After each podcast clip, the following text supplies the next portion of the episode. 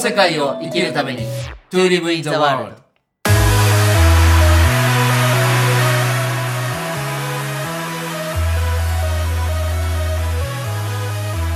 大ちゃん、こんにちは。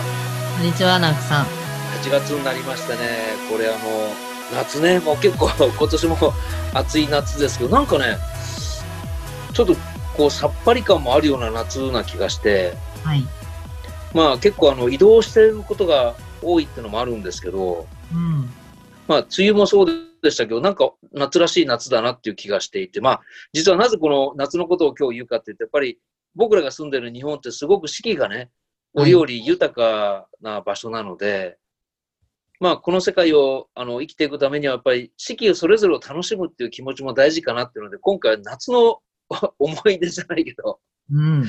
別に淡い恋の話でも何でもいいんですけど、ちょっと夏をテーマに大ちゃんと話してみたいなと思って、 いいですね、いいですね。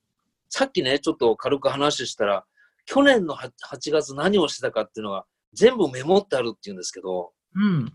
それは一昨年の夏もメモってあるんですか一昨年の夏もありますよ。へえ、それはな、なんでっていうのおかしいけど。えっとね、まずわしは基本的にもうね、日記を10年以上つけてるんですよ。そうか、そうか。そう、あいつもうん。言ってましたね。そうです。ん日記をまずずっと取ってるので、で、それはをいデータにしてメールに送ってあるので、例えば2013年のよ7年前の7月15日とか、8月15日とか、何かこう、やってる日をはい検索すれば、そこの日記が出てくるっていうのがまず一つと、は私は年間計画っていうのを Excel で作るんですね。あ。はい。毎年新春セミナーっていうのを皆さんにお伝えしてるんですけど、うんそうのん新春セミナーのシートがあって、はいそ。の後にこう先に年間の計画を書いた後に、その月のベスト5っていうのは書くんですよ。ほうこ。のシートに書き込むんです。はい。なので、例えば2019年の8月のベスト5はって出てくると、実は奇跡、うんあの、あれだわ、パズルの法則の脱行をしてたりとか、はなんか明治神宮前に引っ越ししたとか、あ。はいはい。ねそれ去年なんですよね、まだ。そうなんかそういうの結構ありますね。へえ、ちょっと前も聞いたかもしれないですけど、はいそもそもやっぱりそれを始めたきっかけってあったんですかその、残すのってことうでんすうかんうん。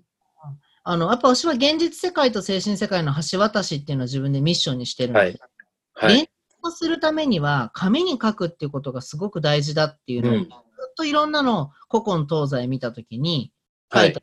のね、うん。だからじゃあ紙に書く習慣をまず身につけようっていうところではい。やりましたね。で、それがおー日記だったりとか、そういう年間計画だったり、週間計画だったりっていうのがありますよね。なるほど。うん。はあ、すごいなあ。このじゃあ、間その、うん。イマジニアでも出したんですけど、はい。あのか夢が叶うかきくけこっていうのがあるんですよ。お何それあのー、なんだっけかな。夢が叶うかきくけこ、かは紙に書く、はい。が期限を決める、うん。くが口に出す、はい。けが計画を立てる、ほう。こが行動する。素晴らしね、だから紙に書くがやっぱ一番最初。紙に書いてうん期限決めて、口に出して計画立てて行動する、かきくけこ。い。はい。うん。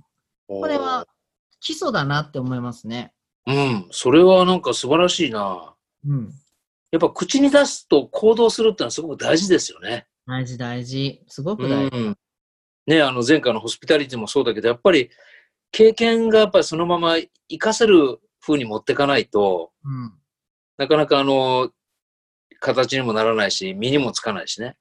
そうですね。で、夏ってこう、わしはいつも、あの、冬が調子いいタイプの人なんですよ。秋ね冬がえ結構言ってま調す子よね。上がるタイプなので、うん。夏はね、その下半期のはい計画の見直しとかもやりますね。ほう、うんでも夏は結構行動的ですよね。去年だったらイタリア行ったりとか、そうですね、動いたりもしますね。ねえ例年だったらあのイルカに会いに行ったりとか。そうです、そうです。うん。あの、なんていうのかな、私ね、夏休み、人が夏休みの時って結構仕事するんですよ。ほうほなんかこう、世の中が休みの時に働いて、世の中が、働いてる時に休んだ方がわしは合ってるので、8月ってそこまで旅行しないんですよね。ああ、なるほど。逆に今後の下半期のこう計画とかビジョンとかを立てたりして、9、10とかから動き出して、うん。特に10月でなんかポンって1個抜けて、11、12でこう果実を整う、なんか収穫するみたいなのはあります。おーじゃあ、この8月また、ま夏真っ只中の時っていうのは、そういう、ちょっと自分を静かな状況に置いて見直しをしたりとか、まそあ、うです動いてる、動いてるんだけど、気持ち的には結構穏やかな時期なんですかね。そうですね。結構穏やかですね。うーん。ナムさんどうですか夏の過ごし方とか。僕はね、今の大ちゃんの話で言うと、僕はね、夏はそんなに得意じゃないんですけど、春が一番僕はメインなんですよ。うんうんうん。で、春にバーッと動けるように、まあ半年前のちょうど秋頃、10月頃仕込むんですけど、うん。なんかね、7月、8月はぽっかり、なんか、ぼーっとしてる 時が。だからずっとあの、出版の時も、ファッション関係にいる時も、まあ、ファッションなんか秋冬とか春夏で区切られてるので、うん。ちょうど秋冬を出した4月、5月以降っていうのが結構次の準備に入る時なんで、意外と8月は、まあ、海外もバカンスを取ったりとか、うん。うん、業界の人も結構長期の休み取る人が多かったので、意外と出版関係にいる時も8月は結構丸々1ヶ月休んだりしてましたね。おー、いいですね。うん、前いた会社はあの、なんていうか、あの、数字が達成した翌月はあの1ヶ月休みっていうのが取れる会社だったので、素晴らしい。なんで結構ね、野球が大好きな人は甲子園の試合があるからね、うん。 8月、あの、丸々休み取るっていう人もいたし、うん。うん。だから8月はね、あんまり活動的じゃなかったなじゃあ逆に蓄えていく時期なんですね。そうですね、こう、10月、11月に向かって、こう、あの、いろいろ仕込みをして、あ、こういうふうに、だ、大ちゃんとちょっとそこは似てるかもしれないね。うん。まあでもね、今回コロナとかもあって、結局、ね、あの、た花火大会とかなんか、どっかなのいですよ遊びね。に行くとか、もしかしたらお盆で親戚で集まるとかも難しいかもしれないし、うーんう。ん。ね、いや海水浴場も開けないところもきっとあるだろうしあ、ります、あります。あの、僕の拠点の茅ヶ崎なんかはもう海の家も出ないし、うん。海水浴もやっちゃダメだし、えー毎週、あの、去年がサザンオールスターズの40周年だったんでね、もう毎週浜辺でこうイベントやってたんですけど、それも今年は全部ないみたいだし、ねえ、もうすごい時代だ。本当にすごい時代だ。ねえーだから本当花火師の方たちなんかは、ね、夏がやっぱり一番あの威勢がいい時期なので、そうですようね。ん、なんか今年の計画してることあるんですか8月は。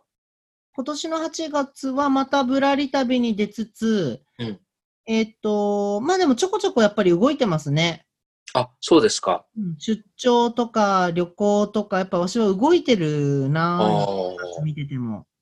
海外はちょっと今年さすがの大ちゃんも難しいでしょ。まだ今年1回も海外行ってないですし、今のところ、本当は9月にタイに行く予定があったんですけど、ああーちょっと今まだむず難しいかもね。タイもちょっと難しいですね。うんうんなんかあの吉武大輔の夏の楽しみ方ってあるんですかなんか定番の。私はもう海です。ああ、海がやっぱり、あの、健康面でも気持ち面でも、やっぱり、う夏がやっぱり一番海はね、相性がいいですから、ほうーんぜひね、皆さんも海に入ってください。えーっと、なんかおすすめのスポットとかあるんですかやっぱり沖縄です。日本ならやっぱり沖縄ですよ。なるほど。でできたら離島がいいですね。本う島はん。取りづらいので、うん。ぜひでも今年もね、ちょっと離島に行けるかどうかが、なんか微妙な雰囲気もあるし、うん。あの、コロナの影響で。まあでも大丈夫だと思いますよ。あ、そうですか。沖縄に関しては。う。うんん私はあの、今回は鹿児島の屋久島スタートで、はい。屋久島から波照間島っていう沖縄まで船と飛行機を引き継いで20個ぐらい全部離島を回ろうと思ってるので、本当にうん。それは8月中にそれは今年のな9月かな、8月やっぱり夏休みで多少人が多いと思うので、うん。まあ8月から9月とか、様子は見ながらですけど、あうあ、ん、離島も全部ちょっと制覇してみようかなって思ってますね。なるほどね。でもちょっとこれ話ずれるんですけど、はいぶらり旅の人たちにも言うんですけど、こんなに自由に動いて、うホん。テルとか泊まって外食も全部しててもね、意外とそんなお金かかんないんですよ。あ、本当に。そうそうそう。そうそう、なんかお金、お金のことあんまり触れない方がいいかなと思って、いつも聞かなかったんだけど。全然全然。多分ね、わしはお金気にしてないんですよ。お金気にしなくて旅しても多分ね、1回の2週間ぐらいの旅でね、15万から20万かかんないなって、多分なんか絞ってえー10万ぐらいなんですよ。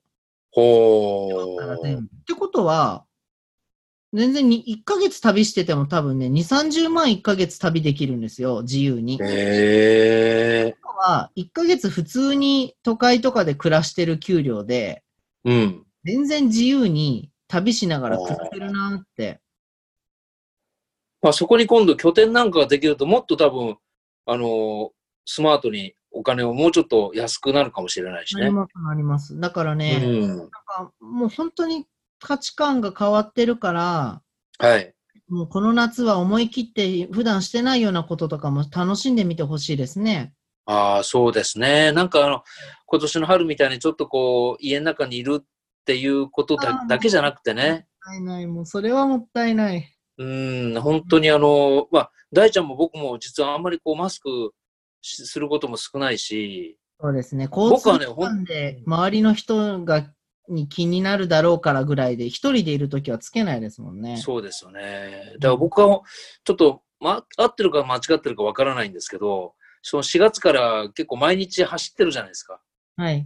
で、自分のやっぱり免疫力を、まず僕の場合はね、なんかずっとマスクして家の中にいて、逆にこうちょっと怖がってるよりうも、んやっぱ一日数キロでもいいから走って、なんか自分の体と対話しながら自分の免疫力を上げてる方が、よっぽど僕は健康的かなと思っていて、うん、いいと思います。うん。で、あんまりこう、あのーまあ、バカ食いしないっていうか、やっぱり食べるものも、ちょっとお金かけるって意味じゃなくて、少し食べるものにも気を馳せながらね、うん。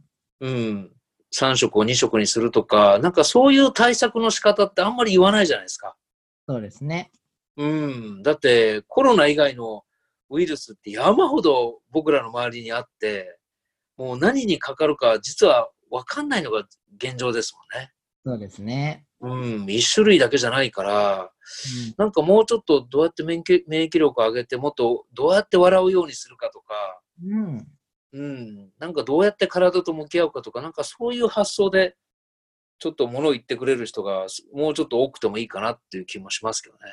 そうですね。なんかいつもだったらね、例年はずっと働いてるから夏休みぐらい遊ぼうみたいになるかもしれないですけど、うん、休もうとか。でも逆にはい自粛中に結構休めたと思うので、そうですねこ。の夏はあえて動こうっていう形になんか皆さんが新しい夏の過ごし方をしていただけるととても面白くなると思います。そうですよね。なんかいつも大ちゃんと言ってるそのものづくりとかね、なんうかんクリエイティブなことに時間を使ってることもできるし、いいですねち。ょうど僕は今、あの、自分の部屋の、茅ヶ崎の 部屋のあのベランダで野菜を作ってるんですけど、うんうん。僕はちょっといない間に、あの、地元の方が水をあげてくれてるんですけど、もう、ものすごい成長になっちゃって、いいですね。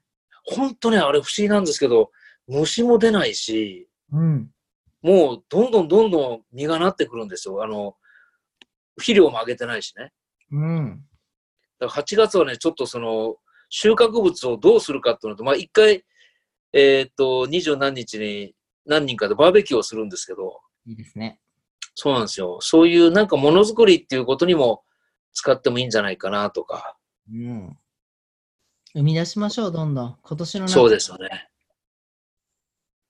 で、8月はね、あの、前ちょこっと言ったかもしれないけど、この、この世界の第2、第2ステージってことで、まあいろんなビジョンをね、大ちゃんともこうやり取りしてるんだけど、一つ、この8月が結構、まだこのオンエアではあの発表されてないんでしょうけど、まあこの世界のいろんなあの立体的に動いていこうっていうビジョンもね、掲げてるので、はい。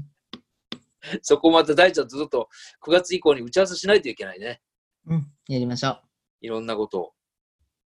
なんで、ちょっとね、8月もまたあの、えー収録するときに8月の近況報告をまた聞かせてください。はい、こちらこそありがとうございます。はい、じゃあいい旅を続けてくださいね。はい、直樹さんもです。ありがとうございました。ありがとうございます。